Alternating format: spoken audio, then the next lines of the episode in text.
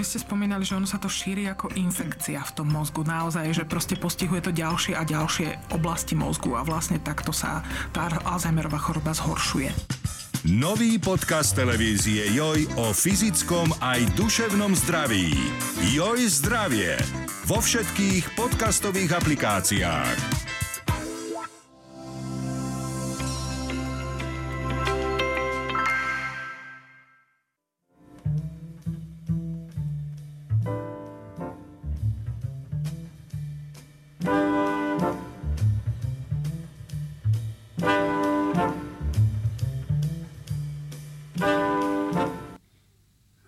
Ahoj Peter. Ahoj Arpad. A vítam aj naše e, diváctvo a poslucháctvo, ktoré zaujíma, o čom mudrujú dvaja komentátori, keď spolu miešajú svoju kávu. E, v Bratislavskom štúdiu televízie JOJ hostuje Peter Tkačenko a v pražskom štúdiu Investigace CZ mudrujem ja, Arpad Čoltes, komentátor televízie JOJ. E, ja som dnes nejaký taký, že ešte nie úplne sústredený, som dobiehal na poslednú chvíľu, povedal som, že si komentátor denníka SME, dúfam. Teraz si to povedal, takže áno. Teraz som to povedal, dobre. Uh, patrí sa to povedať, uh, lebo ono je to v podstate celkom veľká vec, keď nám uh, printové médium zapožičia svojho komentátora na to, aby sme mohli spolu trepať. Ehm, konečne máme upresňovacie okienko také, že si ho zaslúžime, že netrepali sme úplne z prostosti, ale neboli sme celkom presní ehm, minulý týždeň. Ehm, spomenuli sme si na poslanca Ďuračku, ktorý v podnapitom stave ponúkal policajtom, ktorí ho chceli skontrolovať orálny sex a ja som ho zaradil do KDH, čo bola chyba Peter bol oveľa presnejší. Ty si, si spomínal, že mohol byť z SDKU a my sme sa teda pokúšali dopátrať, že odkiaľ on vlastne bol a ja som sa dopatral k tomu, že z SDK, čo bola tá pôvodná volebná koalícia, veľmi široká a nedopatrali sme sa toho, že, čo, že ktorá bola jeho materská strana. Ak si na to niekto celkom presne spomenie, nech nám pokojne napíše a veľmi radi to na budúce ešte doupresňujeme. A ja som si včera vypočul takú otázku, lebo už máme protesty aj v Prahe pred slovenskou ambasádou, je to taký pekný, pravidelný štvrtkový večerný program, po ktorom si človek sadne s milými ľuďmi niekde v kaviarni a ešte sa porozpráva. Ja som tu minule hovoril o tom, že ja teda nebudem chodiť k slovenským voľbám, lebo mám pocit, že keďže som opustil krajinu, už by som nemal zasahovať do jej diania. A sa ma pýtali, že či teda vážne, že si myslím, že by zahraniční Slováci nemali voliť v prezidentských voľbách nie, to si skutočne nemyslím, lebo drvivá väčšina Slovákov, ktorí odišli do zahraničia, odišli z úplne iných dôvodov ako ja a mnohí z nich sa tam plánujú vrátiť. Čiže samozrejme, e, ak chcú e, a ak to cítia ako potrebu, povinnosť, čokoľvek, tak by rozhodne mali e, zdvihnúť zadok a vycestovať na Slovensko, pretože v prezidentských voľbách sa nedá voliť na diálku. Že by si to aj mali pomaly začať plánovať ja som odišiel zo Slovenska z iných uh, dôvodov a s iným odhodlaním, tak uh, po Gálovsky som nad ním uh, nalomil paličku a preto si myslím, že by som už volebne nemal zasahovať do diania v krajine, čiže toto som vám chcel upresniť. No a za ten týždeň sa toho urodilo dosť, prečo aj dokonca aj ja starý cynik som pocitil opäť ani, nielen potreb, povinnosť, ale naozaj že vnútornú potrebu, že prísť v Prahe pre tú ambasádu a ukázať tam svoj ksicht a toto, že stále som občanom Slovenskej republiky, aj keď som sa s ňou rozišiel, nejaký názor na dianie vo vnútri stále mám. To je pekné, že ti na nás e, ešte e, trochu záleží. Ja by som k tomu Ďuračkovi len, len drobnosť e, doplnil, lebo máš pravdu, že my, my nevieme, alebo nie, že by som potom nejak hlboko pátral, ale proste pri tom eh, krátkom hľadaní som sa mm, nedobral tiež tej, tej pôvodnej strany, ktorá ho nominovala do SDK, do koalície. Akurát som niekde videl teda, lebo asi niekto podobne zlý ako ty eh, ho už zaraďoval do KDH a videl som v nejakej diskusii výhradu, že nie, nie, nie, eh, jeho tam KDH neposlalo, ani nikdy nebol členom KDH. Takže nám ešte zostáva tých zvyšných mm, od oka 4 strany, či koľko ich tam bolo ďalších. E, takže asi e, jedna z nich. Ale to je v zásade drobnosť. Máš pravdu, že za uplynulý týždeň sa toho urodilo a ukotilo toľko, že nemáme šancu to špeciálne, ako, keď sa zamotáme tak, ako my vieme, e, všetko prejsť. Ale myslím si, že prvá téma, ak môžem, je pomerne jednoznačná, lebo my sme to tu minule... Vidíš, tu si aj ja trochu e, rovno nasypem popola na hlavu, lebo my sme si sadli do štúdia krátko potom, čo sme sa dozvedeli o blízkom stretnutí trojfarebného druhu, ktoré absolvoval Andrej Danko so semaforom. No a ja som bol pomerne veľkorysý aj v tom zmysle, že nemali sme poriadne informácie. Ja som vravil, že a tak Boh vie tiež možno, keby sa mi niečo stalo o tretej ráno, že by som opral nejaký petník, tak by som proste eh, hneď všetko eh, nešiel vybavovať na, na pohotovosti a policia a neviem čo a odložil by som si to trebárs na druhý deň. Som pripúšťal veľkoryso. No ale potom sme sa vrátili zo štúdia a dostali sa k nám pomerne bohaté informácie vrátane obrazového záznamu a, zistili sme, že nie, nebol to nejaký petník, e, o ktorý by to oprel, ale že naozaj zramoval proste e, semafor, nechal tam aj olejovú vaňu, alebo čo presne majú auta na podvozku, nechal tam evidenčné číslo vozidla, ktorému my všetci hovoríme e, normálne ľudský EŠPZ. A ako to... Mimochodom, k tomuto chcem ešte ja si myslím, že tu naozaj prebieha, že odporný, nechutný lynč liberálnych médií, ktoré sú absolútne zaujaté, pretože niekomu zrámuješ povedzme auto na parkovisku. Čo urobíš, keď si slušný človek? Necháš vizitku. Väčšinou, ak ju máš, alebo nejaký papier. Nemáš vizitku. A necháš cetlik s telefónnym číslom. A keď nemáš ani papierik a pero, čo urobíš? Necháš tam špz To je úplne jednoznačný identifikátor vidím, že, že ty si naozaj mimoriadne veľkorysý, to ešte ja sa budem musieť e, veľa snažiť, aby som mohol byť takýmto dobrým advokátom. Ale áno, e, vidíš, toto je asi jediná nebetičná sprostosť, s ktorou Andrej Danko nevyrukoval za ten uplynulý týždeň v snahe obhájiť svoje správanie. Naozaj mohol povedať, že ja som tam e, tú značku nechal preto, aby som bol spoľahlivo identifikovateľný. No, toto Musel na nás... som ju strhnúť silou, pritom Zranil som sa veľmi na prstoch a na nechty som si oškrel a nechal som ju tam, aby policajti vedeli, za kým majú prísť. A asi to tak energicky e, ťahal z toho auta, že keď to povolilo, tak si tým vybil tie zuby a, a tiež sa zranil veľmi, lebo... No, zubami nechtami dával dole tú ešpz. Vidíš doslova. No a teraz rozmýšľam, ako to chronologicky e, rozpliesť. Teda chcel som tým povedať, že tá kauza, alebo ako to nazvať. Ten problém Andreja Danka že neurobil to, čo mal urobiť, je oveľa väčší ako to, čo ja som veľkoryso pripúšťal. A to bolo vidno naozaj na tom, akým spôsobom to on vysvetľoval, respektíve snažil sa vysvetliť, ako sa v tom zamotával, čo všetko natrepal, lebo najprv hovoril, že e, vôbec mi nič mu nebolo, potom nám vysvetlil, že on sa zranil veľmi a preto musel utiecť z miesta činu. A to vravel, že on nikam neutiekol, on odišiel, čo je samozrejme niečo úplne to, to sedí, iné. on neutekal, nikto ho nenaháňal. To je pravda. Ani ho tam nikto na silu nedržal, on normálne odišiel. No a potom bola taká relácia v nedelu e, na, myslím si, že verejnoprávnom okruhu RTVS, kde on sa pustil s Michalom Šimečkom do dobrodružstva vysvetľovania a toto podľa mňa nemal robiť. On si podľa mňa nachystal dopredu nejaké typy vysvetlenia alebo teda argumentačnú líniu, ktorú bude raziť, ale v nejakej chvíli na to zabudol a začal rozprávať veci, ktoré podľa mňa rozprávať nechcel. Medzi iným jedna z nich bola, že on povedal, že absolvoval dýchovú skúšku s negatívnym výsledkom. Čo my už sme sa podľa mňa viac menej zmierili, že no tak ono tiaľ odišiel, tak ho proste policajti nezmerali a už proste vybavené. Akurát keď toto on začal rozprávať, tak samozrejme potom sa e, novinári a ľudia obrátili na políciu, teda, že aby to potvrdili a kedy tá skúška bola uh, urobená a tak. No a dozvedeli sme sa, že oni tú skúšku urobili, oprav ma, ak sa mýlim, na druhý deň o 14.30 či 15.30, tak nejako. No proste 15 hodín či koľko po nehode. Po 15 hodinách, to si pamätám. Ten a nehoda bola 20.30, čiže 14.30, tak. Mne to neprišlo dôležité, lebo on keby, keby mu dali fúkať kedykoľvek od okamihu, keď prešiel dverami toho svojho domu, mohol povedať, že pred jazdou som nepil, prišiel som domov a na ten veľký šok som si rovno dal jednu flaštičku koňačiku 7 decovú. To by síce mohol. mám teraz 2,5 alebo 3 promile a ty už nemáš ako preukázať opak v tom okamihu.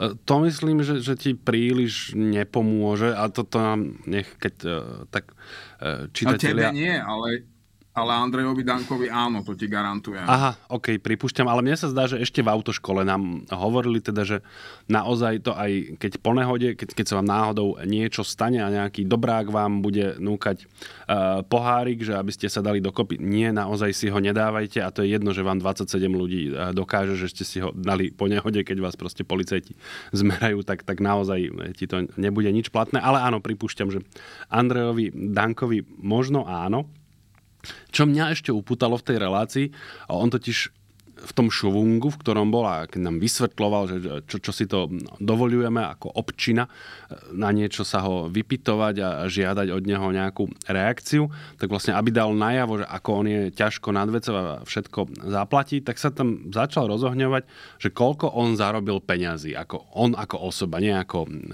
syn privatizera alebo niečo. A povedal tam, že on naj, najprv povedal, že toľko zaplatil daní, potom povedal, že toľko zarobil, tak to si môžeme ťažko mm, z toho niečo presne zobrať, ale už aj keby platilo, že zarobil 8 miliónov eur, lebo e, myslím si, že toto číslo použil, mne sa to potom rozležalo v hlave, nie hneď, ale potom, že my sme si totiž s príchodom eura už zvykli na, na tie čísla tak nejak inak sa da, dívať, ale 8 miliónov eur je na to, aby si to zarobil v advokátskom povolaní za, ja neviem, 10 alebo 15 rokov, to je jednoducho strašne veľa peňazí. Vieš, že my sme zvyknutí na nejakých oligarchov, hej, že, alebo ešte nedaj Bože v štátnom rozpočte, ak sa prehadzujú peniaze, ale pre fyzickú osobu a špecificky pre fyzickú osobu Andreja Danka 8 miliónov eur je hrozne veľa peňazí. Ja, ja nebudem spochybňovať, že by mu necinkli na účet, ale podľa mňa to vytvára priestor na veľmi nástojčivé otázky, kto a z akých pohnútok by mu posielal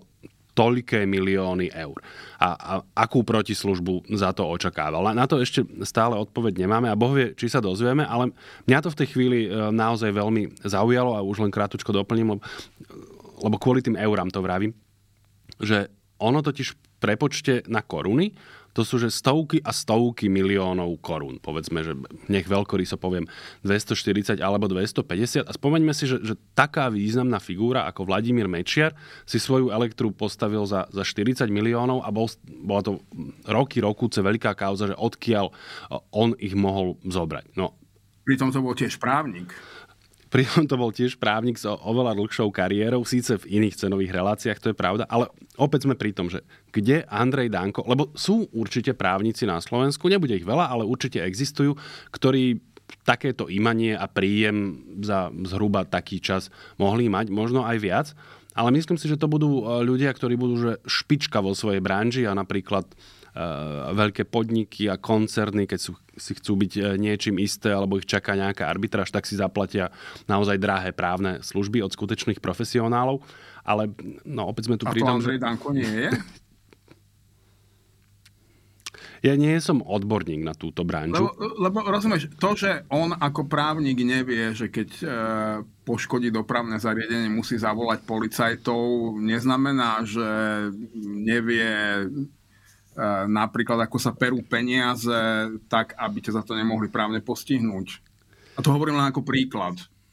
Rozumiem, ale podľa mňa aj E, ty hovoríš o priestore na hranici zákona, respektíve ešte pred ňou, hoci len tesne, hoci by to mohlo byť morálne pochybné. Podľa mňa aj v tomto segmente nájdeš odborne kvalifikovanejších a kognitívne vybavenejších ľudí, ktorý, ktorým by si skôr e, zveril svoje desiatky a stovky miliónov eur, než Toto... Andrejovi Dankovi. Prepač, ale toto nie je o kognitívnych schopnostiach, dokonca ani o právnických schopnostiach. Toto je väčšinou o tom, že či ty máš istotu, že tvojmu právnikovi prejde to, čo pre teba urobil. Aha, tak e, ide o to, že, že vieš, že to prejde z nejakých špecifických, pre nejaké špecifické e, kontakty alebo tak. No, to sme pri tom, čo ja považujem za veľmi vážny problém. Že to sa nedá úplne dobre vysvetliť v zmysle, aby, aby to na teba vrhalo dobré svetlo. No veď on to nepotrebuje vysvetľovať, pretože jeho voliči sa o to nezaujímajú, ani tomu nerozumejú a ty ho nikdy voliť nebudeš. To je pravda. Napriek tomu sa mi to zdalo natoľko zaujímavé, že sa mi žiadalo na to upozorniť. Špecificky preto, že, že on sám sa k tomu ako keby prihlásil, že on sa tým chce hrdiť a vystatovať a asi očakáva potlesk davov, že ho budeme obdivovať za to, koľko peňazí on svojou šikovnosťou si zarobil. Podľa mňa on skôr upozornil na vec, ktorou by sa nemal chváliť. Ja som sa nad týmto tiež zamyslel, lebo uh, keby hypoteticky existoval niekto, kto je mm, mentálne na hranici subnormy a z nejakých nepochopiteľných príčin, e, ktoré určite nie sú na správnej strane zákona, získal právnický titul a vykonal advokátske skúšky, lebo, lebo to sa nejak dá. E, ale že, že by teda naozaj, že by pôsobil ako tá mentálna subnorma, v advokátskej praxi, tak taký človek by nevyzeral veľmi odlišne od Andreja Danka. A právnické remeslo je do veľkej miery o rozprávaní, o, to, o tom, ako dokážeš presvedčiť súd verbálnym prejavom priamo na tom pojednávaní napríklad. A vieme, aký má Andrej Danko verbálny prejav. Čiže ja som rozmýšľal, že uh, kde sa na, na, na, na tej škále mentálnych schopností musí nachádzať človek, ktorý ho považuje za natoľko špičkového právnika, že mu bude posielať platby rádovo v desiatkách alebo stovkách tisíc eur, pretože inak tých 8 miliónov nenaškrečkuješ za taký čas. E, to, nad týmto som sa zamyslel, ale ja neviem, kde on vykonáva svoju advokátsku prax, vieš.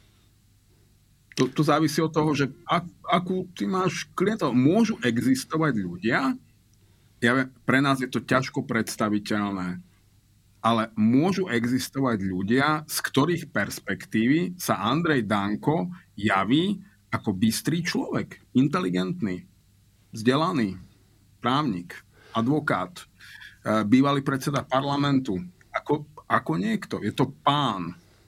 Takí ľudia asi existujú, ale nemyslím si, že veľa z nich by disponovalo takými zdrojmi a príjmami a vôbec dôvodmi, aby si kupovali právne služby za také sumy, ktoré si spomínal. Jednoducho, ja som si úplne istý, že tam niečo veľmi, veľmi e, smrdí a v podstate ma teší, že na to upozornil on sám, že sme si nemuseli vymýšľať a odhadovať, hej, vieš, ako sa to robí napríklad aj v bulvárnych médiách, že z fotiek na, na vily a, a takto a potom si z prsta vycúcaš, koľko má peňazí a potom dobiedzaš, e, kde na to e, zarobil tu nás sme vôbec eh, nemuseli. On sa k tomu prihlásil sám. Len je mi trochu ľúto, že ešte to, to dobiedzanie nie je. Možno, že bude. Lebo to, toto ja by som si napríklad rád od neho vypočul. Lebo jeden typ vysvetlenia bol, a aj sa, niekto mi posielal také blogy a tak, že on akoby vyciciaval trochu eh, verejný sektor, lebo to sa tak robí. Keď máš stranické konexie, vieš, že nejaký starosta alebo nominanti v kadejakých firmách ti proste dávajú kontrakty a, a ty z toho máš nejaký vývar. Akurát tu sme opäť pri, pri tom objeme. To si málo kto uvedomuje, že ja neviem, keď máš kontrakt v Rači alebo v Kerej Marii, vieš, že tam za tisíc, tam dve tisíc, z toho proste 8 miliónov proste nevyvaríš. Toto je proste veľký problém. Ty si o, o jeden až dva rády ďalej od toho, čo sa tam dá realisticky za ten čas vydojiť. No povedzme o jeden rád. No taký jeden rád a um, ja by ešte, naozaj, ja by som si v prvom rade chcel vyjasniť, či on tých 8 miliónov zarobil alebo zaplatil na daniach, pretože ak zaplatil 8 miliónov eur daní, tak zarobil oveľa viac. Potom sme na mnohonásobku. No on povedal obidva varianty, môžeš si vybrať. E, ja som si vybral ten e, veľkorysejší. Možno to on myslel tak, lebo to sú takí ľudia ako mm, na No, len ho spomeniem a neviem mu dávať nejaký e, špecifickejší priestor. Igor Matovič tiež sa rád chváli, že koľko zaplatil na daniach, ale rozpráva to cesto, akože vlastne, že jeho zamestnanci, alebo že koľko za svojich zamestnancov zaplatil e, odvodov a podobne, takže potom to vyzerá trochu inak, takže že tam tá optika bude trochu veľkorysejšia. Dosť na tom stále je to viac teda ako, teda zaplatiť 8 miliónov na daniach by malo znamenať, že, že tvoj príjem bol ešte o dosť vyšší. Čiže áno, potom je to ešte tak, oveľa zaujímavejšie. veľmi ľudovým jazykom povedané, Igor Matovič je blázon, nie hlupák, on vie, ako to má povedať. E, asi tak, ale hovoríme nie o ňom, ani myslím si, že e, nemáme ho e, ďalej v programe. K tomu Andrejovi Dánkovi, čo by sa ešte tak dalo? Aha, to potom asi sa k tomu nejako môžeme vrátiť aj v nejakej inej téme, ale on v tom rozrušení v RTVS ešte povedal teda, že tak sme ho dopálili všetci, že on exkluzívne naživo potvrdil svoju kandidatúru na prezidenta vzhľadom na tento mediálny lynč, ktorý on musí znášať.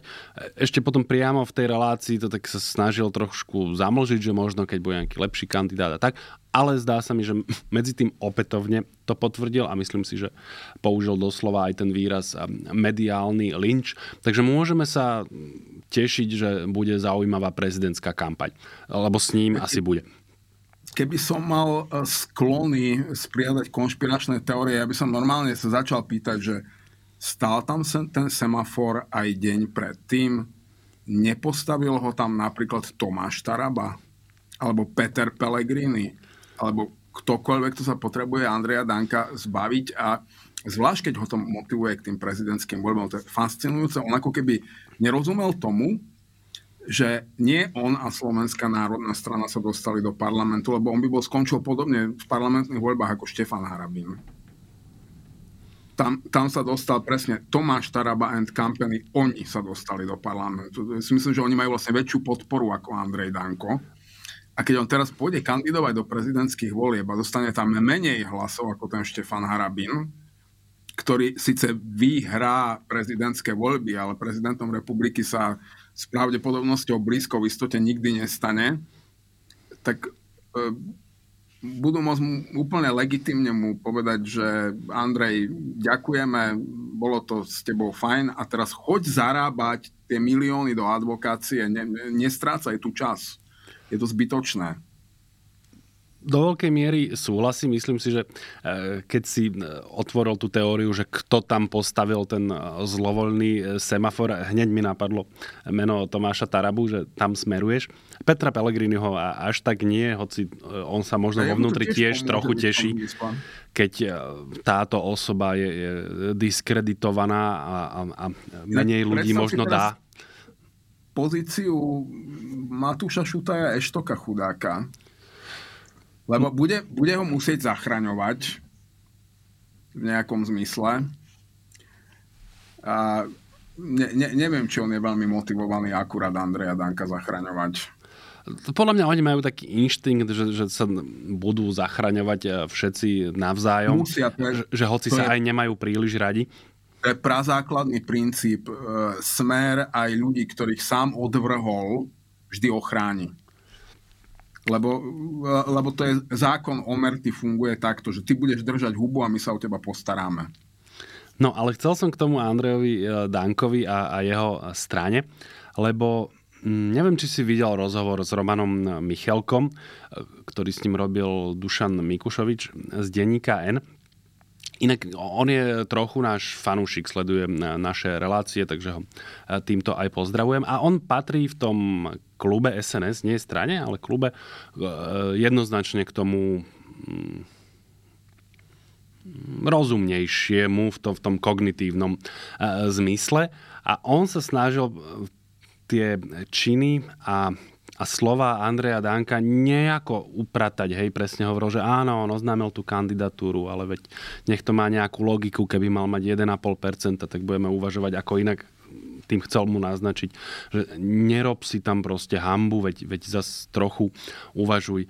Povedal, že toto bude pre neho nejaký výkričník a, a bude si dávať pozor na slovník, čo ja som zase v preklade pochopil, že áno, aj my sme si všimli, že je naozaj rozdrapený a robí z prostosti a, a, a nech sa t- trochu uprace. Potom povedal ďalšiu zaujímavú vec, že a to bolo v tom kontexte toho Tomáša Tarabu, lebo aj my sme to tu spomínali, že je to konkurencia pre Andreja Danka a on povedal dôležitú vec, ktorá podľa mňa málo zaznieva a, a ja som ale na to, myslím si, že tiež niekde upozorňoval. Tomáš Taraba nie je člen strany a podľa mňa Andrej Danko si na to dáva pozor. tým pádom je to veľmi náročné, aby ťa vyhodil e, zo sedla e, priamo v tej strane, čo ne, čím som chcel povedať, že, že nebude to také jednoduché, aby tí ľudia v okolí Andreja Danka ho poslali náspäť do tej advokácie. Ja súhlasím, toto, že, toto že to bude posilňovať ten tlak. On sa nepotrebuje dohodnúť e, s členmi strany, ale s majiteľom strany. Myslím teraz Tomáša Tarabu. Uf, toto ja nevidím e, takto do, do, do štruktúr SNS a, a myslím si, že Andrej Danko tam musí mať aj silné hm, akcionárske postavenie. Aj, aj on sám ako osoba. Už len, a, a to hovorím, len hádam, neviem, nie som o tomto informovaný, ale hádam to aj z toho, ako sa udržal v tej pozícii po voľbách v roku 2020. Tam musel byť veľký tlak na to, aby odišiel, lebo toto volebné fiasko bolo do veľkej miery spôsobené jeho mm, osobou a špecifickým volebným pôsobením. Napriek tomu Andrej Danko vyvinul úspešné úsilie a, a udržal sa v tom kresle. To znamená, že, že nebude to e, nejaké e, také jednoduché v tom zmysle, že e, akcionári strany, ako to ty nazývaš, len tak povedia a on sa len tak odprace keď sa na ňo bude vyvíjať väčší tlak v tomto zmysle, keď bude robiť hlúposti, tý, jeho okolie to bude mať o niečo jednoduchšie, ale, ale ne, nebude to nejaká formalita, že zbaviť sa ho. Veď to nikdy nie je celkom bez boja, ale hlavne o 4 roky nemusí byť e, pre nikoho dôležité, či sa SNS e, odporúča na smetisko politických dejín definitívne alebo nie. To, je, je to veľmi ďaleko, ale ja si myslím, že to vtedy taký Tomáš Taraba bude mať veľmi silnú pozíciu sám za seba, normálne ako osobná značka. A Andrej Danko už bude definitívne na odpis, pretože on, on sa zjavne odbrzdil tým, že sa mu podarilo vrátiť do parlamentu a tým, ako on nerozumie tomu, že to nie je jeho osobný úspech, tak on sa teraz úplne odbrzdil a si všimni, že naozaj on od prvého dňa produkuje eh, jednu stand-up comedy show za druhou, že to je fantastické. Ako, na, na, naozaj, že eh, takto uh, bizarného uh, ozembucha v ústavnej funkcii, lebo aj Igor Matovič bol bizarný, ale tak, takým spôsobom, že si mal aj strach a pritom tu sa len smeješ e, srdečne.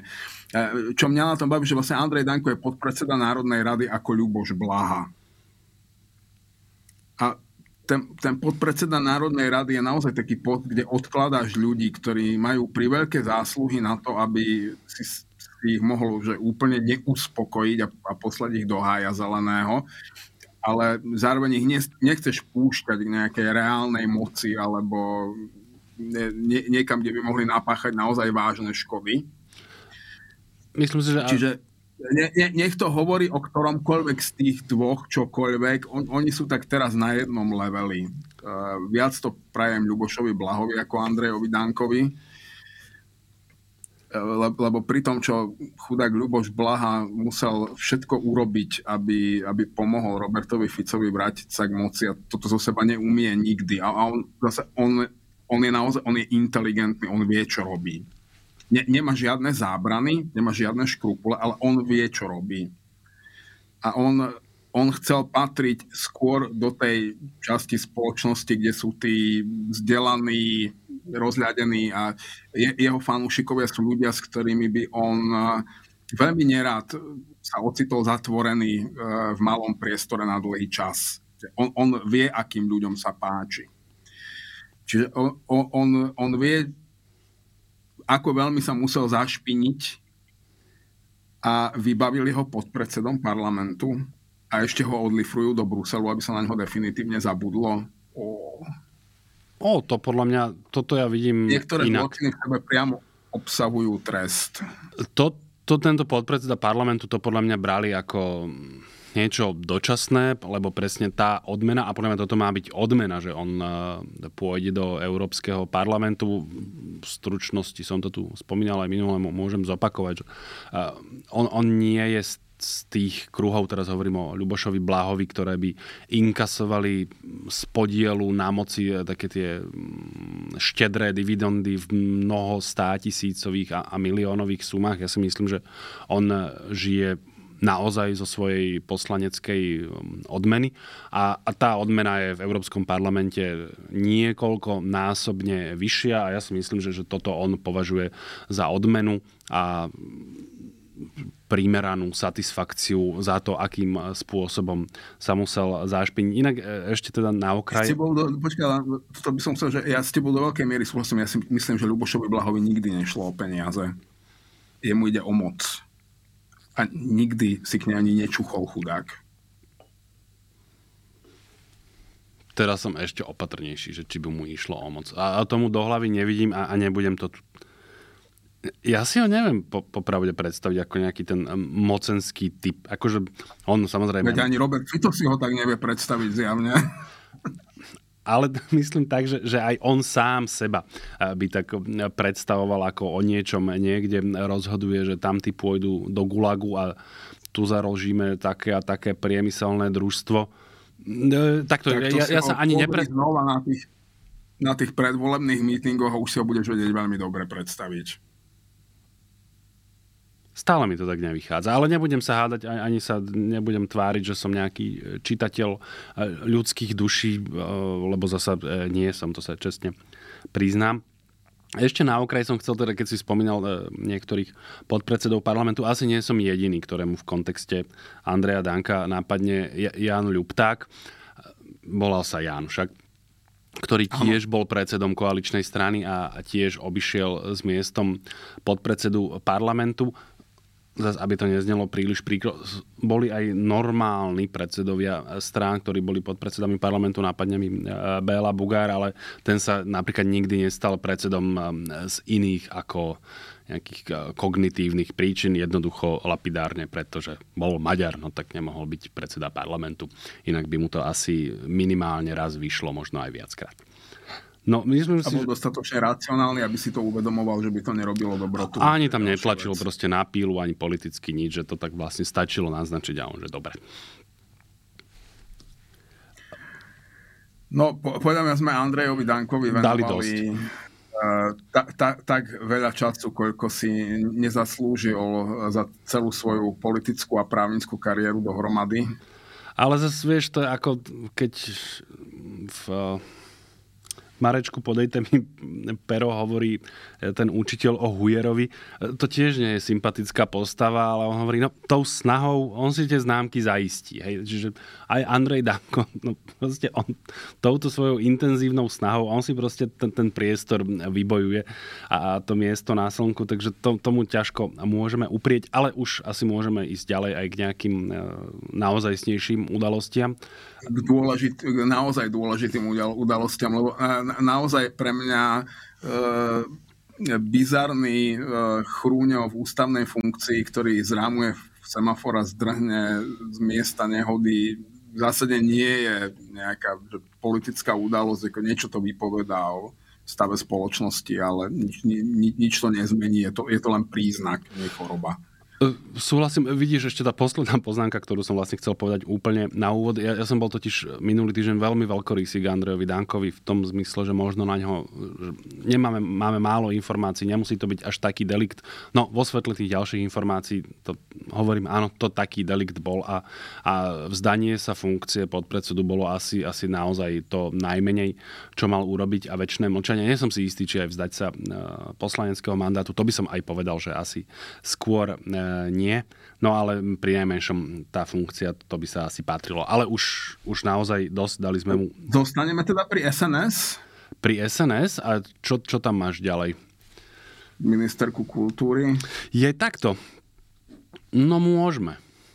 Ale mal, mal som tu v poradí to prezidentku... Ale... v pamäti, lebo Dobre, tak poď. Včera, včera to na, na, na proteste tiež čítali vlastne petíciu e, kultúrnej komunity za, za jej odstúpenie. Ja som ju podpisoval dnes ráno, už tam bolo nejak vysoko cez 75 tisíc podpisov, včera to bolo ešte len 40, že okay, to je, je úplne slušné. jasné, že Martina Šimkovičova neodstúpi ale aspoň e, teda bude vidieť, že čo si o nej myslia tí ľudia, ktorým na rozdiel od nej na kultúre aspoň trošku záleží a majú aspoň hmlistú predstavu o tom, že e, čo je kultúra, ktorú, ktorá nie je obsiahnutá v jogurte, ale tak, tak, taká tá druhá. Že ona, ona vlastne mohla byť radšej ministerkou jogurtu, a bola by spokojná aj ona, aj kultúrna obec e, a, a pravdepodobne aj jogurty ale stalo sa, eh, podľa mňa tá kultúrna komunita bude mať na krku a eh, ja si myslím, že v nejakom zmysle si ju aj zaslúži, lebo príliš neskoro sa začína prebúdzať na môj vkus. To neviem posúdiť, ale som si takmer istý, že si to nezaslúžime my ako občania, lebo takéto niečo si nezaslúži takmer nikto. My sme si to zvolili, my si to zaslúžime úplne najviac zo všetkých poprvé sme si to nezvolili, teda nejakou veľkou väčšinou oni konkrétne dostali 5,4% a potom sa môžeme sporiť, že v akej miere to dostal Tomáš Taraba, Andrej Danko a napríklad Martina Šimkovičová. Čiže to nie je ako nejaké e, silné volanie občianstva, hoci áno, súhlasím, e, niečo podobné ako SNS, respektíve Martina Šimkovičová hovoria aj, aj iné elementy v tej koalícii. To je pravda. Ale... To povedať, že keby tam, keby tam bol ktokoľvek iný a z ktorejkoľvek, a nielen z koaličných strán, ale napríklad aj z toho opozičného KDH, nepo, nekonal by inak v tejto veci. To ja si myslím. V tej zostave s Robertom Ficom by sa kultúra uberala rovnakým smerom. Vieme, že Robert Fico sa už za ňu postavil plnou váhou, že dobre robí. A takto to treba. Áno. Teda áno, som hovoril na, to, na, na toho Roberta Fica, ale podľa mňa takto. Toto sme si nezvolili ako občania v zmysle, že, že, že by si mohol povedať, že, že toto e, väčšina národa tomu dala mandát, lebo to tak e, nie je. E, to poprvé. A po druhé, pri všetkých výhradách, ktoré mám ku KDH, takýmto chrapunským a vidláckým spôsobom sa myslím, že v žiadnych funkciách nesprávali, alebo ak takto boli excesy, lebo pripomíme si, o čom hovoríme. Tu je to, to je to tá, teda ak sa nemýlim, hovoríme o tej ankete na Facebooku a, a toto treba štyrikrát počiarknúť. Nie Martiny Šimkovičovej. Ja keď som toto prvýkrát počul, myslím si, že mi to spomínala uh, manželka, takže hneď od rána mi bolo zle, tak ja som si myslel, že, že to je jej osobný nejaký e, Facebook, vie, že, že kde ako, ako vtedy, keď tam zverejnila ten e, list svojemu českému kolegovi ako vrcholnému predstaviteľovi kultúry. Ale toto bolo priamo na Facebooku Ministerstva kultúry, to znamená štátnej inštitúcie, ktorá tam ani nie celkom pod Prahou, skôr otvorene homofóbnym spôsobom ponúkla ako dilemu, že máme podporovať, ja neviem, rekonštrukcie hradov, alebo čo to tam dávali a povedzte nám, čo pekné si o tom myslíte alebo nejaké LGBTI festivaly a tiež nám da, uvedite ako príklady, čo pekné to pre vás a, alebo iných ľudí um, znamená alebo spravilo, či, čo vieme presne, aký odporný odkaz chceli uh, vyslať. A ak sa nemýlim, oni to už medzičasom aj stiahli, ministerstvo kultúry, čo je Možno trochu polahčujúca okolnosť, ja neviem z akých dôvodov e, to samozrejme stiahli, možno preto, č, aké výsledky ankety sa dočítali, lebo uh, občania tu na preukázali podľa mňa,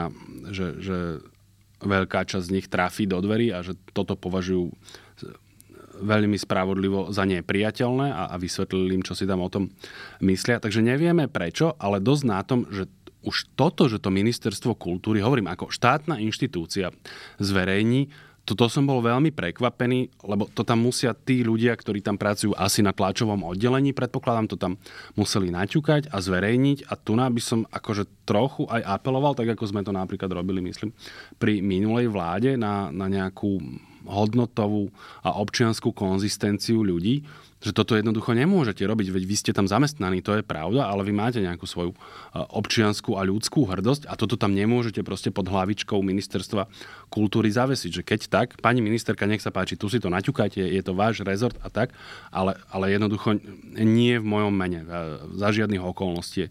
Mne, mne toto nejde do hlavy, ako sa to mohlo stať. No, toto naozaj to sme asi naposledy videli pri Igorovi Matovičovi, keď si videl, že niektoré štátne inštitúcie e, zverejňujú ako keby oficiálne oznamy v doslovnom znení prebratom e, e, z jeho Facebooku. No a už neviem, čo viac k tomu zatiaľ. Ja neviem, ja má, má, mám takú jednu vec, ktorá ma hrozne škrie, ale podľa mňa ešte nie je Už sa verejná, boli, no? nemám ju overenú a ak, ak sa tento týždeň prevalí, tak na, na budúci si e, vychutnám aj členov slovutnej e, kultúrnej obce, aspoň teda niektorých, jeden konkrétny segment, lebo e, to, to, to som si našiel medzi správami v telefóne včera okolo 11. večer, keď som sa vrátil z protestu a to som si teda fakt zbieral dekel po širokom okolí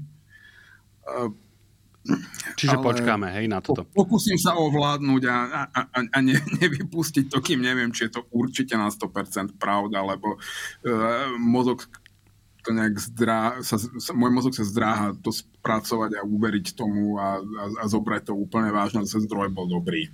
E, dobre, tak na to si počkáme, ale tu sa asi môžeme zhodnúť pri tej ministerke kultúry, že od, teda nie, že odhliadnúť, Petíciu ale... som podpísala ja, chcem e... povedať. E, Preto, už som napísal nejakú knihu, moja scenaristická prvotina bude mať premiéru teraz na, na, na, na konci januára, čiže už sa môžem podmienečne považovať za člena kultúrnej obce, aj keď iba takej tej, ktorú kultúrna obec uh, ne, ne, neberie úplne na, na, na 100% za svoju, lebo však sú to všetko také tie e, veci bez vyšších umeleckých ambícií, ale už, už som tak akože mal pocit, že už môžem podpísať aj ja, že takéto ministerstvo kultúry nie, respektíve takéto ministerka kultúry nie úplne zapadá do môjho videnia tohto rezortu. Chcel som povedať, že takto, e, ja som petíciu nepodpísal, nie preto, že by som e, nesúhlasil s jej obsahom, ale teda držím sa bokom od týchto politických prejavov, lebo toto je politický prejav.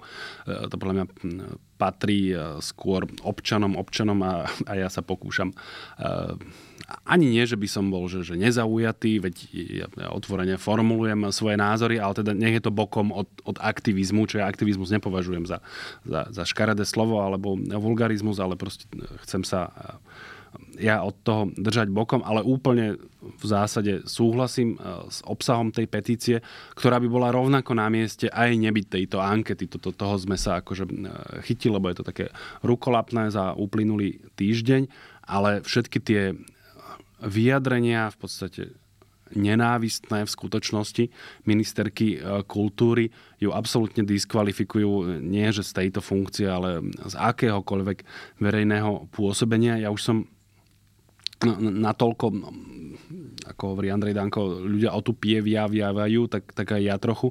Takže ja už som si to vlastne ani na prvú nedal do kontextu uh, s tým teroristickým činom, ktorý sa udial na Zámockej. Ale áno, tieto typy prejavov, ktoré sú akože neškodné, vedia, len hovorím svoj názor a dopustite mi, oni majú e, nejaké dôsledky, osobitne ak to robia e, ľudia na, na, vo vysokých funkciách, ktoré, ktoré vedia oslovovať celú spoločnosť. Čiže ja neviem, či ona si uvedomuje že potenciálne aké, aké dôsledky to môže mať a, a aké je to škodlivé proste vo, vo svojej samotnej podstate, ale keď som si to uvedomil, tak vlastne som sa znova zdesil, že, že čo my tu vlastne môžeme čakať, lebo oni úplne no, ne, neviem či vedome, ale intenzívne hecujú tú spoločnosť do, do nenávisti a do prejavov nenávisti. Ja teda musím, že áno, ja v tejto veci priznávam konflikt záujmov, ale ja ho riešim tak, že ja už o ministerke kultúry nebudem písať žiadne komentáre a tu, tu sa budem e, radšej správať ako uh, marginálny pod, podmienečný príslušník kultúrnej obce. Ale mimochodom, keď hovoríme práve o týchto súhlasím s tebou, že tieto prejavy legitimizujú, v podstate legitimizujú také skutky, ako, ako, ako bol teroristický útok e, pred teplárňou. Ale ty máš naozaj v parlamente minimálne dve opozičné strany, ktorým je jej videnie sveta hodnotovo určite oveľa bližšie ako tvoje a to je Olano a KDH.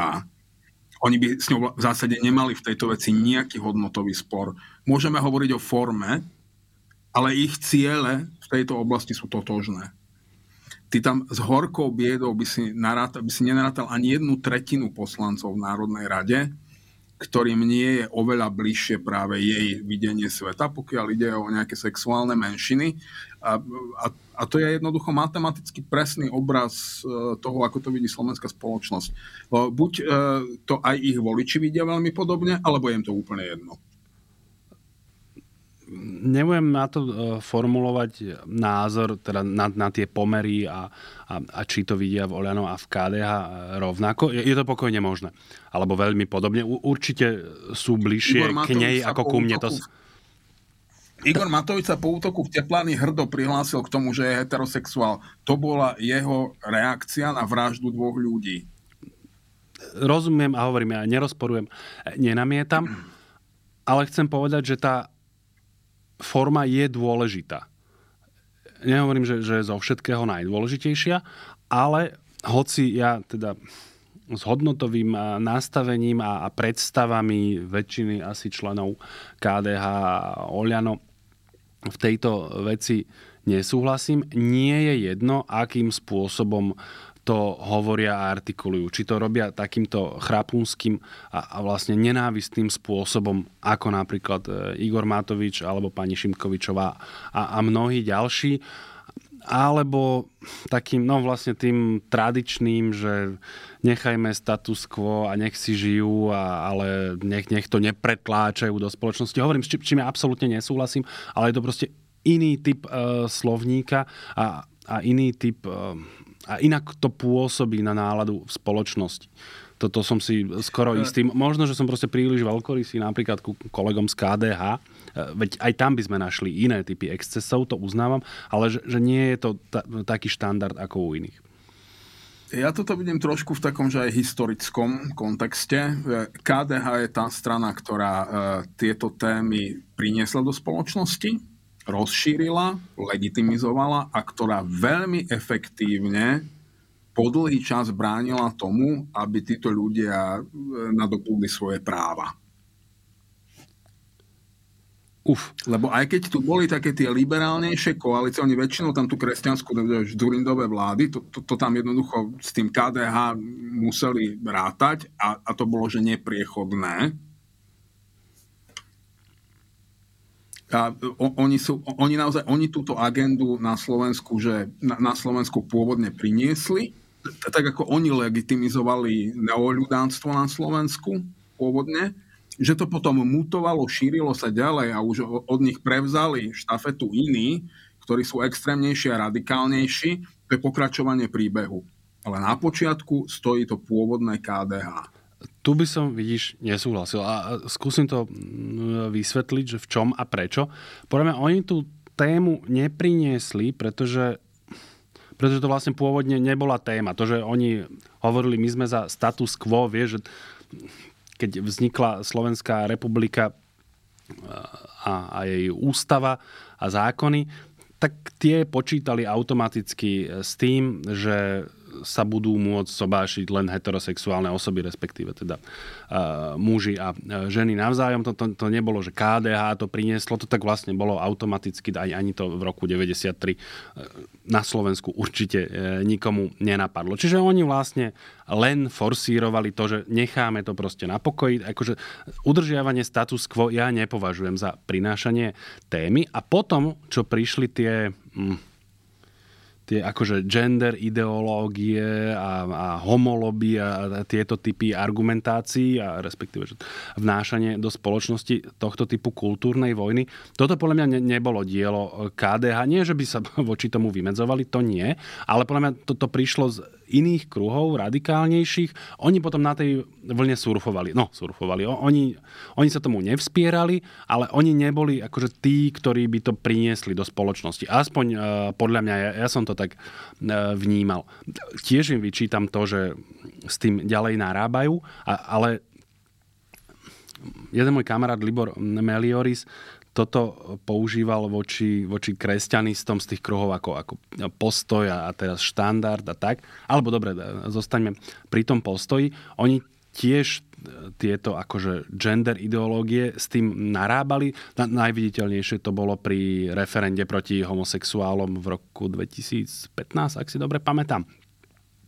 A, a, a, Takto, tí ľudia... Počkaj, naozaj dobre, posledná veta, ale že oni si mysleli, že oni si tohto koníka osedlali a že oni si na tom budú zbierať body, ale on sa im dávno vymkol spod kontroly a podľa mňa už, už to proste nadobudlo oveľa toxickejšie parametre, než si aj trebárs e, ľudia v postoji mysleli, že to e, bude mať. A to isté podľa mňa platí aj pre KDH. Hlásnymi trúbami E, celého tohto toxického hnoja boli tí ľudia, ktorí sú dnes niekde v postoji a v štandarde, ale v tom času v týždni, ktorý nemal k nikomu bližšie ako ku KDH. Čo u mňa stále neznamená, že to je KDH, no ale veď môžeme tu mať nejaký typ e, nezhody. A prvýkrát som e, ja zachytil od e, nejakého, že naozaj že od niekoľko som vnímal, že mal nejakú politickú váhu aspoň niekedy. E, Vladimír Pálko, toho chceš ako oddeliť od KDH, e, aj keď v ňom už dnes nie je? To samozrejme sa nedá, akurát... A, a tam Jan tebou... Čarnogórsky.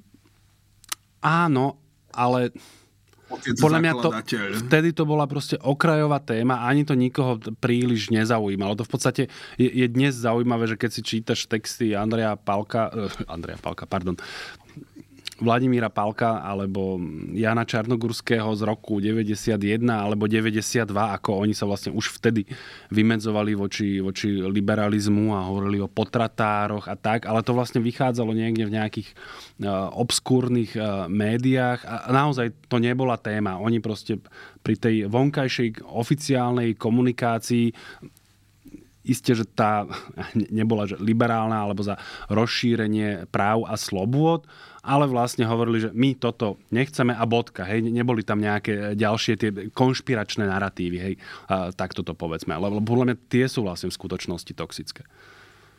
No veď oni sa chudáci dosť nadreli, kým z toho e, tému urobili. V tomto ja súhlasím s Liborom Eliolisom, že oni e, na, naozaj, a to, to nie len, že si toho koníka osedlali, oni ho najprv museli chytiť a skrotiť a osedlať, no a potom ich zhodila s drholím, ale na počiatku stáli naozaj oni. Dobre, máme v tej koncovke zhodu, že ten koník ich napokon zhodil a prevalcoval a, a, a robí si teda niečo úplne iné. Ale... Jasné, dne, dnešné KDH sa už iba smutne pozera z opozičných hlavíc, ako im ušiel vlak. Bez nich sa, sa, sa rúti do Moskvy. A oni zostali chudáci sedieť na peróne a nevedia, čo s nimi bude. Či nepôjdu za ostatnými už v dobytčákoch. Dobre, už by som to, ak, ak nemáš niečo viac k tomu, lebo ja som asi e, povedal, to nechal, lebo máme naozaj veľa tém, nie preto, že by som ťa chcel umlčať alebo e, niečo podobné. Ešte ak neprídeš s inou, môžeme zostať pri SNS. Tým tento týždeň e, išla karta, lebo ich poslanec Peter Kotlár, dúfam, že som mu neskomolil, meno sa stal splnomocnencom vlády pre vyšetrovanie manažmentu pandémie covidu. Asi som to nepovedal úplne presne, ale a zda si rozumieme. Je to e, nesmierne zaujímavá vec, lebo totiž, písal som k tomu aj, aj text jeden, že ja si viem predstaviť, že vznikne analytická odborná jednotka, ktorá sa úplne seriózne bude zaoberať tým, ako sme k tej kríze pristúpili, čo sme urobili zle, prečo sme urobili zle, či sa niektorým z tých chýb dalo vyvarovať. A, a to nie je preto, aby sme teraz ukazovali prstom na toho, na toho, na toho, že ty, ty, ty, ty, ty a zbierali politické body, hoci aj to sa dá, a rozumiem, prečo by to vláda treba mohla robiť, ale z pohľadu nás, občanov, to je proste úplne užitočné a dôležité, lebo možno nie je presne takáto, ale nejaký iný typ e, krízy môže prísť a my budeme potrebovať napríklad e, odborné štáby a logistické kapacity a, a spôsoby, ako niečo zákonne upraviť, alebo napríklad ako sa dá čo najmenej obmedziť e, dajú obmedziť práva a slobody osôb, keď chceš niečo dosiahnuť. Akurát oni to urobia tak, že tam vymenujú Petra, Petra Kotlára, lebo podľa mňa sa dala naplniť aj ten politický obsah, vieš, že oni by k niečomu dospeli a, a mohli by aj na niekoho ukázať, ale malo by to aj nejakú vecnú hodnotu. Akurát to ťažko tomu potom niekto uverí, na čo príde proste tento, tento zakonšpirovaný, nebudem používať neslušné slova, občan. No ono je to bez ambície strieľať si z niekoho mena, ako keby dali Kotlárovi e, riadiť e, jadrovú elektráreň v Mochovci, alebo však oboje je energetika. A on je dokonca lekár, čiže myslím si, že je, je lekár, takže prečo by nemohol odborne zhodnotiť um, to, ako sme tu Áno, riadili je to, je, to, je to lekár, antivaxer, šíriteľ najbizarnejších konšpiračných teórií. Uh, inak desivá predstava, že kto každý môže získať na Slovensku lekársky diplom, až sa pôjdeš dať na budúce ošetriť, maj to na pamäti. Tu sa radšej postarám, uh, aby som nepotreboval ošetrenie. Ak je to možné. Uh, alebo sa o to pokúšaj v inej krajine, len potom ako samoplatca, upozorňujem. Ale zase, dobre, z tohto si nerobme obraz slovenských lekárov. Mne práve mnoho slovenských lekárov včera vypisovalo veľmi zdesené a pobúrené správy, že to, toto hádam nie. A ja by som ich, chcel ich pozornosť opäť upriamiť na to, že existuje niečo ako lekárska komora, ktorej oni síce všetci platia nejaké nejaké základné poplatky, lebo to, to musia, ale nie, nie všetci sú, že takí tí členovia, alebo to je nejak, že inak a drahšie. A tým pádom tam nie všetci hlasujú a ovplyvňujú, že kto tú komoru riadi a kto je v jej orgánoch. A v medicíne tiež neprebieha nejaký samočistný, samoregulačný proces. Lekársky stav sa nezbavuje ľudí, ktorí, ktorých by mal vypudiť už len preto, aby si chránil svoju vlastnú reputáciu a dôveryhodnosť. Toto sa nedeje. A za toto môže každý jeden lekár, ktorý je príliš pohodlný na to, aby sa s tým pokúsil niečo urobiť, hoci tam má ten svoj jeden hlas, takisto ako v Slovenskej republike. Toto je čaro demokracie, že nakoniec dostaneš, čo si zaslúžiš. Tu som si nie istý, či nie si trochu príliš prísny. Možno sa mi to zdá len preto, že som ťa zle pochopil ak si teda chcel povedať, že oni majú silu niečo robiť s občanom, respektíve e, lekárom Petrom Kotlárom, vieš, že, že, ty mu, že, že ho vylúčiš z lekárskej komory, alebo že, že čo, čo mu vlastne vieš spraviť? A za čo ho vylúčiš z lekárskej komory? Že trepe dve na tri?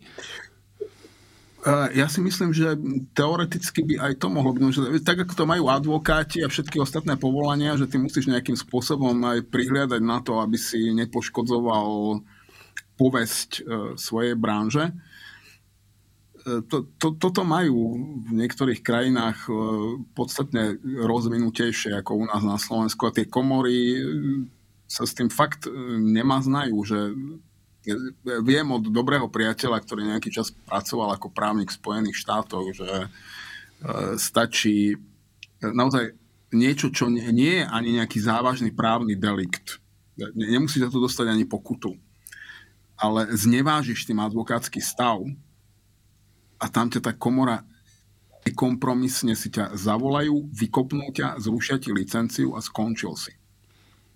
No dobré, ale veď u nás, ako, e, to sa naozaj teraz e, pýtam, obnažím svoju e, nevedomosť. Na to, aby ty si vykonával lekárske povolanie v Slovenskej republike, musíš byť členom Slovenskej lekárskej komory, či ide len o nejaký, kebyže... Musíš mne byť registrovaný a komora potom aj vymáha také tie veci, ako je e, vzdelávanie, akože lekár musí zbierať nejaké kredity počas svojej kariéry, aby mohol ďalej vykonávať prax, že musí chodiť sa vzdelávať na nejaké konferencie a semináre a podobne. Mm-hmm, čiže... Toto je kompetencia komory.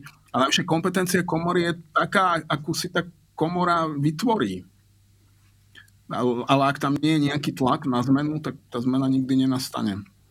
Uf, to už si nie som istý, či toto tak má byť, že, že samotná komora si vytvárať svoje kompetencie. Nie, nie komora, je, je, je členská základňa. No, no hej, ale prvom rade tu ten Lekársky pries... stav. Počkaj, v prvom rade... Tak, tak ako my novinári si môžeme za to, že strácame dôveru ľudí a môžeme sa brániť ako chceme, ale v konečnom dôsledku, lebo to že vieš, dôvera nie je niečo, čoho sa môžeš domáhať, to si musíš vybudovať. A je to veľmi krehké, hro, hrozne pomaly to buduješ a veľmi ľahko to môžeš stratiť. A to, to platí pre každý jeden profesný stav, či sú to sudcovia, prokurátori, advokáti, lekári.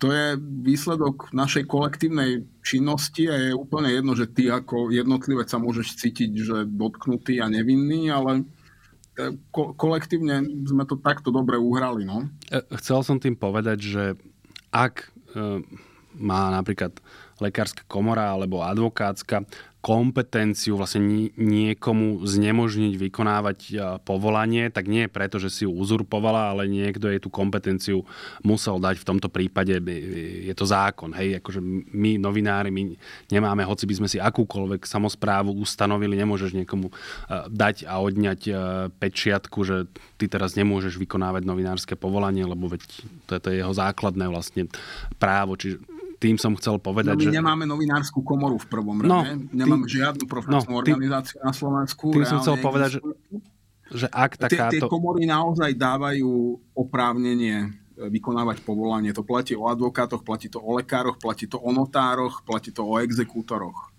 E, ja sa nehádam, preto som sa pýtal a, a len som chcel povedať, že ak tú kompetenciu majú, tak nie preto, že, že si ju sami sebe dali, ale preto, že im ju pravdepodobne dal zákonodarca. Aj, akože ak, ak máš nejaký typ Isté, takejto ty, exkluzivity.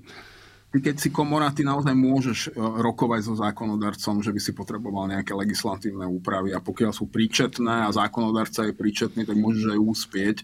Uh, uh, ja to, toho o lekárskej komore neviem, že do detajlov veľmi veľa, ale tým, že žijem v lekárskej domácnosti, tak nejakú hrubú základnú predstavu mám o tom, že lekári berú lekárskú komoru ako nejaké nutné zlo, ktorému musia zaplatiť každoročne nejaký poplatok symbolický a, a musia zbierať nejaké kredity, čo nie, niektorí sa reálne vzdelávajú, niektorí si iba vysedia nejaké veci, aby im tie kredity priznali a sú nešťastní z toho, že za to väčšinou teda musia ešte niečo aj zaplatiť a ďalej ich činnosť komory že vôbec nezaujíma.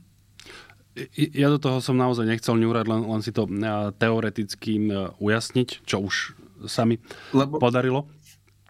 To, to, že tento štát vytvorí komisiu na čelo ktorá je v podstate že ikonického spriadača konšpiračných teórií, hoaxera, človeka, ktorého e, by mnohí neváhali e, onálepkovať e, nálepkou dezolát, to by som čakal. To je to, čo Robert Fico chce, to je to, čo on potrebuje, toto je úplne v intenciách jeho politického režimu, ktorý zavádza, jeho propagandy, ktorú bude pretláčať. Opäť budem sa opakovať, ale a čo všetci čakali? Krémeše? Jasné, že tam dajú niekoho, ako je Kotlár ale to, že ešte je to aj lekár, to je maslo na hlave lekárskeho stavu. Že takíto lekári vôbec môžu fungovať. Tu by som... A on ešte nie je najbizarnejší prípad. Videli sme už iné prípady. Ešte svojho času Jano Benčík mal dobrú skúsenosť s lekárom, ktorý, neviem, či sa mu aj nejakou smrťou nevyhrážal vtedy. E, to už neviem, len by som technicky upresnil, že vláda nevymenovala komisiu, ona zriadila e, úrad, alebo ako to nazvať, vymenovala splnomocnenca a splnomocnenec tak, už, si, už si bude menovať, e, koho on chce, e, kam chce. K tomu som chcel povedať, ty si vravel, že to je že plne v intenciách toho, čo nastupujúci režim alebo ambiciózny e, režim Roberta Fica logicky bude robiť. Ja len poviem, že podľa mňa oni to mohli urobiť aj, aj normálnym vlastne spôsobom a a bez väčších problémov by to mohlo, ich plniť, e, mohlo plniť ich politické ciele, pretože ja viem, že mnohí ľudia ukazujú na to, že, na ten paradox, že e, tá Ficová e, vláda niečo takéto chce vyšetrovať, pričom oni sami komplikovali boj s pandémiou a, a to je podľa mňa ešte mierne označenie, s čím aj ja viem súhlasiť, ale proste oni boli v opozícii a, a zodpovednosť za to, čo sa diala z 98,73% proste musí niesť vláda. To sa proste nedá inak povedať, z toho sa nedá žiadnym spôsobom vykorčulovať. Čiže aj keby si akože naozaj kompetentnú, príčetnú skupinu ľudí, ktorá by mala rešpekt vlastne v celej spoločnosti alebo v jej veľkej časti ustanovil, tak ona by musela medzi zásadné zlyhania, ak by nejaké našla, tak by museli byť z podstaty veci na strane vlády. Predovšetkým, hej, však oni by aj povedali, že hento, tamto, ale to by tá vláda e, vedela prežiť, vieš, keby niečo ukázali e, prstom na to, čo povedal niekde e, Fico alebo Blaha, alebo neviem kto. A ešte som chcel povedať, že a nemali by to také ťažké, keďže sama tá vláda o sebe hovorila ústami napríklad Igora Matoviča na jednej tlačovke, že my nesieme, my, vláda Slovenskej republiky, nesieme zodpovednosť za miliardové škody a tisíce úmrtí. Vieš, že to už, ak teda doteraz nekonal prokurátor v týchto veciach, čo, čo teda podľa mňa aj mohol, tak nejaká odborná akademická komisia, že môže, tam, tam už teda ne, nebude že naozaj žiaden rozpor, hoci možno pri tom prokurátorovi by niekto povedal, že no dobre, tak to mal predseda vlády akože politické vyjadrenie a, a trochu preháňal, ale tá analytická jednotka by to mohla rozmeniť na drobné a ja by som si to napríklad rád prečítal. Uh, no takto. Robert Fico by to samozrejme mohol urobiť aj týmto spôsobom, keby chcel. Lenže nechce. On to chce robiť presne tým spôsobom, ktorým to robí. A to nie je žiadna náhoda. To je, to je jednoducho nový spôsob vládnutia to, to je prvá vec. Druhá, že on ho aj veľmi jasne signalizuje a dáva najavo. Stačí si pozrieť jeho návštevu v Budapešti z tohto týždňa, ktorú nechcem ísť teraz veľmi do hĺbky, lebo e, menej ľudí to zaujíma a nemáme na to až toľko času. Ale maďarské médiá si všimli, že bol vlastne e, agresívnejší, mal maďarskejšiu retoriku ako Viktor Orbán, lebo Viktor Orbán, e, on je, on je tak akože E, sofistikovane nepriateľský a e, Robert Fico, ale ja mu rozumiem.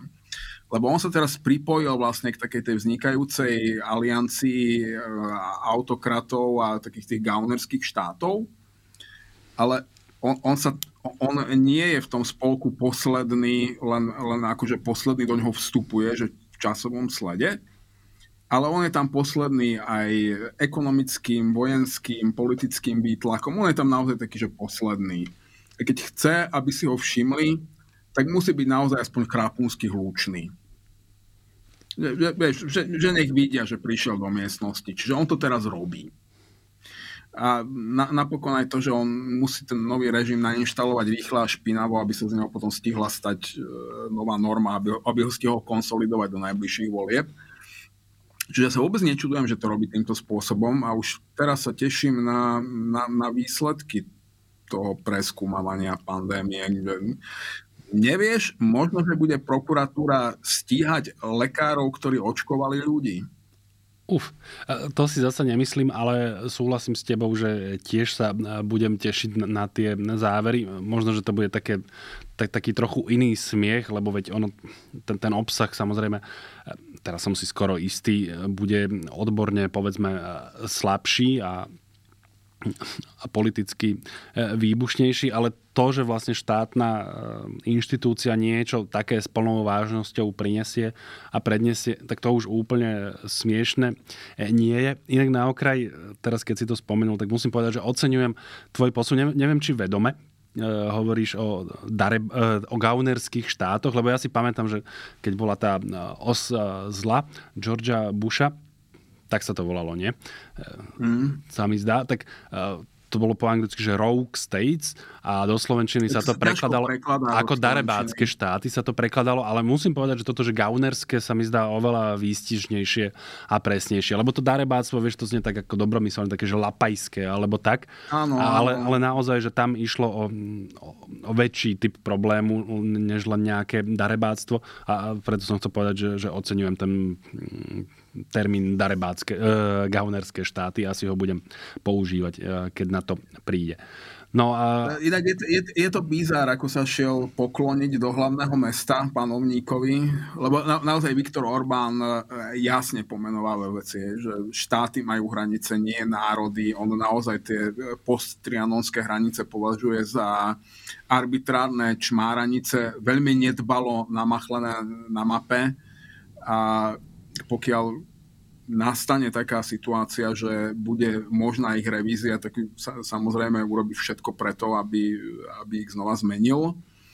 E, takže, e, a už tým, že Robert Fico, keď, v okamihu, keď uznáva, že má Rusko akékoľvek oprávnené záujmy na Ukrajine, tak automaticky tým uznáva, že Viktor Orbán môže mať akékoľvek oprávnené záujmy na Slovensku.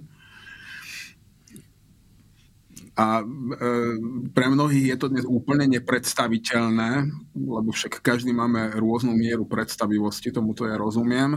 Ale nebolo by to nevydané. Zober si, že kto je najväčšia ikona slovenského ľudáctva, fašizmu a národovectva? No Jozef Tiso, náš prvý pán prezident našho prvého samostatného štátu. A keď ho to Adolf Hitler slušne požiadal, bez myhnutia oka a odvrávania odovzdal Felvidek e, Hortimu, a ja som 100% presvedčený o tom, že keď nastanú vhodné podmienky, a oni na, môžu nastať so stále väčšou pravdepodobnosťou a Vladimír Putin slušne požiada Roberta Fica, takisto bez myhnutia oka a bez odvrádania odovzdá Felvidek Viktorovi Orbánovi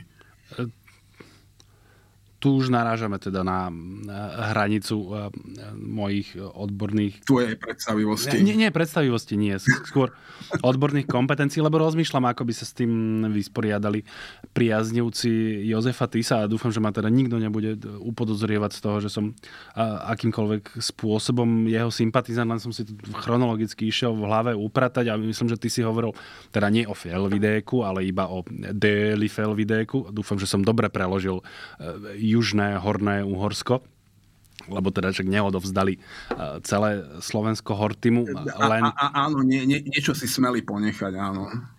Čiže len tú južnú časť. A, a to sa udialo pri viedenskej arbitráži, čo sa ale udialo, myslím, že opravu ma to bolo pred vznikom akože samostatnej Slovenskej republiky. To bolo niekedy v roku 39, nie? Niekedy na jar takú včasnú. Teraz by si mal na tých úplne detailných časových postupnostiach. A, akože vie, že niekto by mohol povedať, že nebola kompetencia ale... Jozefa Týsa.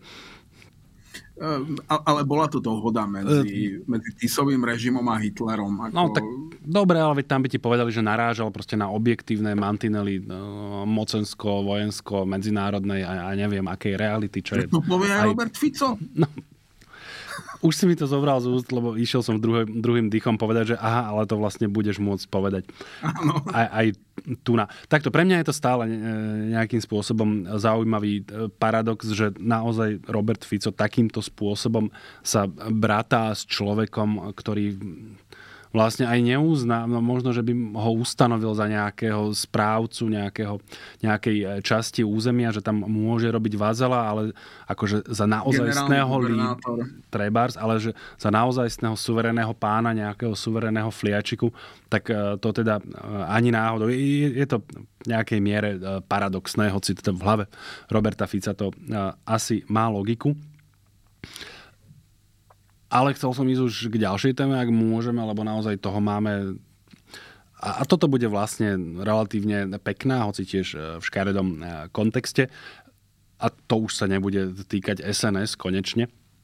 Totiž pani prezidentka asi naozaj prvýkrát e, v dejinách, a teraz nemyslím prvýkrát, e, že Zuzana Čaputová by to urobila, ale aj slovenský prezident ako taký prišiel do parlamentu nie prednášať nejakú e, všeobecnú správu, čo, čo, čo je pomerne zavedené, sa to robieva tak zhruba raz do roka, ale prišla tam vlastne zdravujúco skritizovať konkrétny legislatívny návrh vlády Roberta Fica a musím povedať, že za tých 20 minút im dala naozaj strašidelný náklad a tak ako tu zvykneme neraz pani prezidentku kritizovať aj za e, nie najšťastnejšie rozhodnutia alebo nie najšťastnejšie zvolený slovník, tak na tomto mieste, teda v tejto veci naozaj mám problém a, a veď prečo by som to aj robil, ale teda nájsť nejakú, nejakú výhradu, alebo podľa mňa naozaj e, do posledného šrobika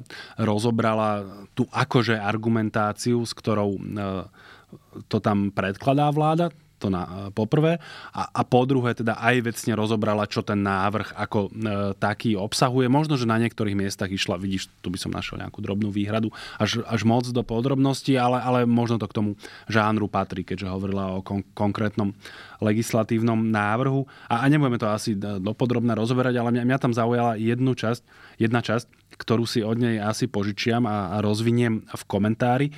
Totiž tá vláda, myslím si, teraz ani to nie je dôležité, kto to hovoril, ale ako jeden z argumentov za, za zmekčenie tých trestov a s cieľom prevychovať tých uh, odsúdených sa uvádzalo, že uh, tí obvinení a potom odsúdení musia v nejakom zmysle sa stotožňovať s tým trestom, respektíve považovať ho za spravodlivý, lebo ak ho budú považovať za veľmi nespravodlivý, tak je vlastne ťažká až nemožná eh, ich náprava a potom návrat do spoločnosti, čo si akože máme želať.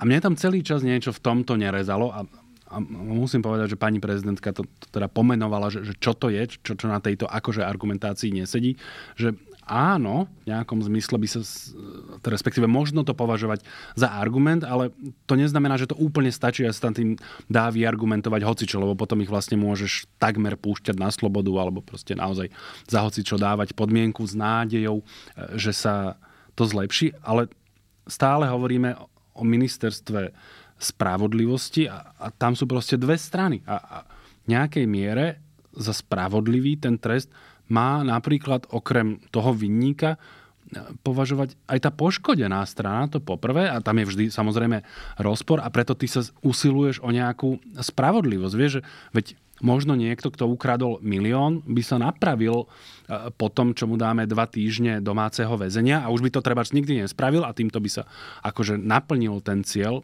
pre výchovy ale máš tu aj nejakú objektívnu stránku to, toho trestu, že ty chceš aj proste aj, aj vykonať trest a, a to nie je preto, že, že by sme boli nejaký krvilační, ale to proste k tomu patrí a to má aj nejakú signalizačnú funkciu. Akože, lebo možno nie všetci by sa potom uh, takto napravovali. A, a ty chceš, aby takých vynikov si... bolo čo najmenej. To by som si potom mohol ísť ukradnúť milión eur za každé dva týždne, ktoré nevidím z domu? Že som si to akože odkrútil vopred? Toto asi celkom nie, ale to by si sa musel spýtať predkladateľov návrhu. Podľa mňa zase pri recidivistoch už by to bolo trochu prísnejšie, hej, že už, lebo toto by sme asi nepovažovali raz, za nápravu, raz vieš. By stačilo, raz, raz by mi stačilo. Počkaj, oni by ti ten milión možno zobrali zase. Je, je, jeden milión eur mi úplne stačí za, za, za ktorékoľvek dva týždne, ktoré nevídem z bytu. E, bárs aj po tom, čo ho ukradnem. Kľudne mi, nech mi dajú aj náramok, aby mali istotu. E, ak, ak mám byť vážny, áno, ja som veľmi ocenil včerajšie vystúpenie prezidentky Čaputovej. Takto som si ja naivne predstavoval celý výkon jej mandátu, alebo už minimálne od okamihu, kedy povedala, že nebude po ďalší krát kandidovať, som si povedal, že a teraz má priestor a konečne ho využila a patrí za to vďaka veľký páčik a srdiečko a usmievavý smajlík. A ja by som sa ešte posunul na tú tému, ktorá mňa neuveriteľne ukrutne vytáča a to, sú, to je stav reedukačných centier na Slovensku. A tu chcem zdôrazniť, že keď sa pravidelne Marošovi Žilinkovi posmievame a nie je právom za, za rôzne veci, tak v, tejto, v tomto prípade mu patrí poďakovanie, lebo kontrola reedukačných zariadení bola naozaj jeho agenda, ktorú on priniesol do úradu. A nie je to nová téma, pretože e, tie reedukačné centra, a toto je konštatovanie prokurátorky, ktorá ich skontrolovala, sú, sú v nich horšie podmienky ako vo výkone trestu, kde idú ľudia za trest. A už to prípada súčasnej mocenskej garnitúre príliš kruté, že chcela by to zmekčovať deti, ktoré majú byť, že ktoré, ktoré sú z nejakého dôvodu že vraj problémové a mali by byť v zariadení, kde im pomôžu sa z tých problémov dostať a opäť sa zaradiť do normálneho života a normálnej spoločnosti, sú v horších podmienkach ako tí väzni, ktorí, ku ktorým sme už teraz veľmi krúti. Deti. Problémové. ktorým ja... tam majú pomáhať. Uh, to, to, ja, ja to fakt akože a pred desiatimi rokmi tuším, Jana, Jana Dubovcová ako verejná ochrankyňa práv o tomto priniesla správu, že to, to bola vlastne ako keby, že vrba Wetzler uh, detských reedukačných centier, že odvtedy nikto nemôže povedať, že o tom nevie a každému to bolo jedno. A toto, toto je prúšvih celej spoločnosti komplet do, do posledného kúska a na to sa dá povedať len jedno, že národ, ktorý si nechráni ani len svoje vlastné deti, nemá budúcnosť a ani sú nezaslúži mať. Uf, takto.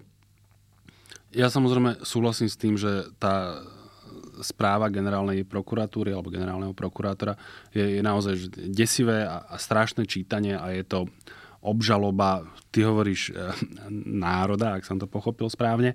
E, ja by som no, povedal prepáč, mocenských garnitúr. Dokončiť, to, to, to je presne to isté, ako po druhej svetovej vojne by ti každý občan Tretej ríše povedal, že koncentračné tábory, to je hrôza. Ja som o tom nemal ani tušenia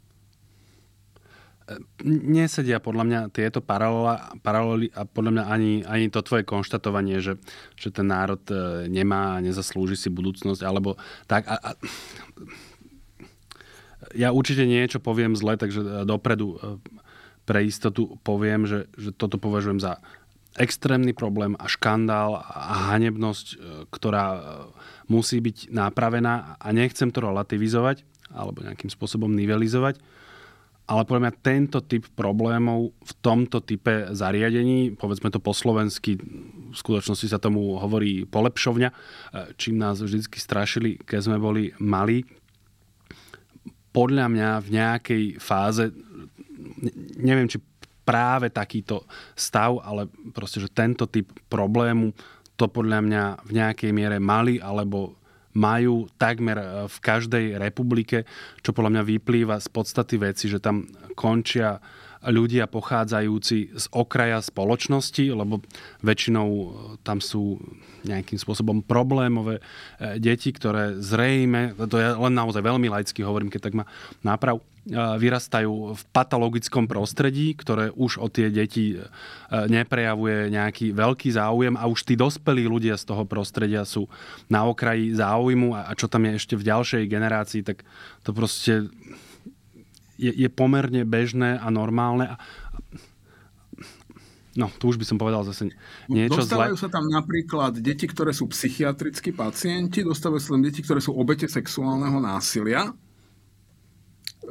polepšovňa sa tomu tuším mohlo ešte legitimne hovoriť v 19. storočí a ľudovo sa tomu tak ešte hovorilo v 20. E, a ne, nedelalo to, že ten stav nastal ale presne o to, že v akej miere poburuje širokú verejnosť, že asi v takej, ako, bol, ako, ako bola vražda alebo teroristický útok pred teplárňou, ako bola spoločenská reakcia po kauze Čistý deň, že to sú nejaké feťačky, tak im treba bez tak asi klamu.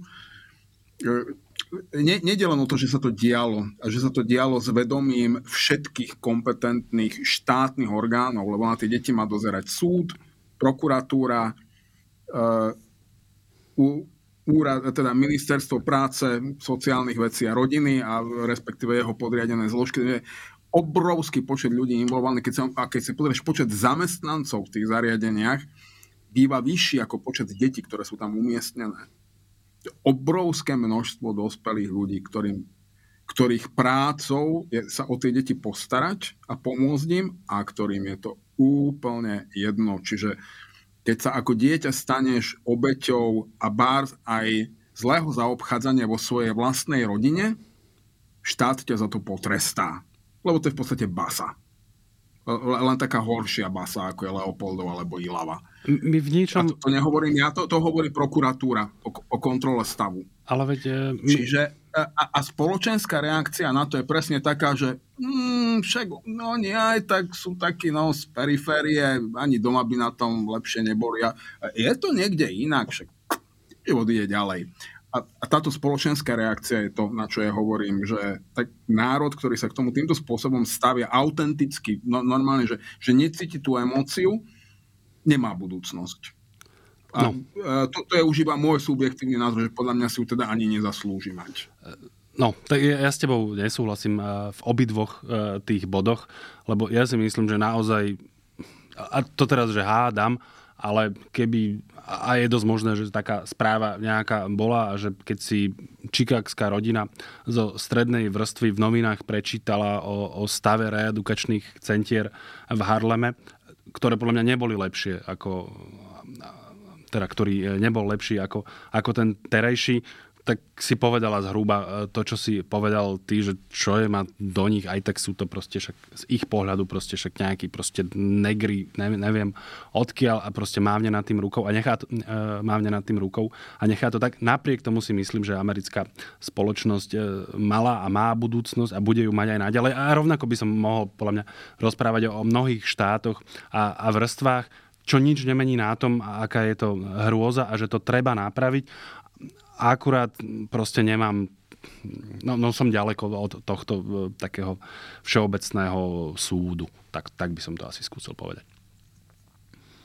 No už e, pre mňa štát a vôbec spoločenstvo ľudí, ktorí, ktorých nezaujíma a, a nie je ochotné chrániť práve tých najslabších a najbezbrannejších,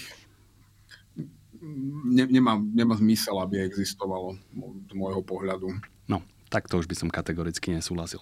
Dobre, máme už naozaj máličko času, čiže ak sme, a zdá sa mi, že sme presvišťali skoro všetko, vidíš, Petrovi mu sme nedali priestor, lebo to vlastne nebola udalosť, tak ja len telegraficky spomeniem, že on by asi kandidát na kandidáta by sa dnes o 16. hodine mal stať e, kandidátom, z čoho sa asi úprimne tešíme, lebo budeme e, mať súboj.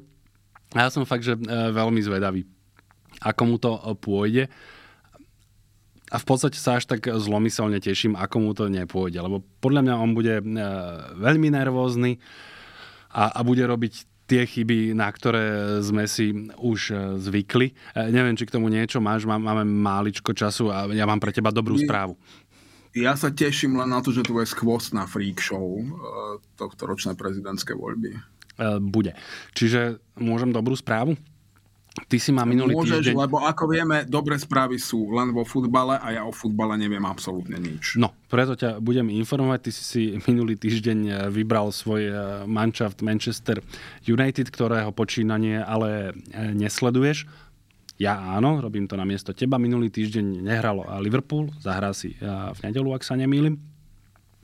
Ale hral Manchester United doma s Tottenhamom Hotspur a z nejakých to dôvodov... To sú rivali, s ktorými sa strašne nenávidia však. To ja neviem. Tottenham je rival akože s Arsenálom. To by som tak, tak nepovedal, že, že sú oni nejakí akože ukážkoví. Však sú to pomerne veľké týmy oba, takže nejaká rivalita tam bude, ale myslím si, že nie je taká ukážková. No a United boli dobre. mierni favoriti ob, z, u kurzových um, bookmakerov. Ja, ja som to celkom nepochopil, čiže niekto by mohol byť aj sklamaný, že remizovali, ale teda dali dva góly, neprehrali a dokonca, ja keď som si pozeral tie kurzy, tak som na to pozeral. A prečo je kurz? Lebo vie, že oni boli akože relatívne e, vyrovnaný. United bol uh, trochu e, favorit, ale kurz na remízu bol, že 4. Vieš, že na jednej strane 2, na druhej, čo ja viem, 3 a v strede 4. A mne sa to zdalo, že keď sú vyrovnaní, tak logicky to je remíza, takže som uvalil celých 5 eur na tú remízu a vyšlo mi to. Čiže máme obaja vlastne dobrú správu. Ty si si odniesol, respektíve udržal bodík eh, v Manchestri a ja som si odniesol celých 15 eur, o ktoré som rozmnožil svoje imanie.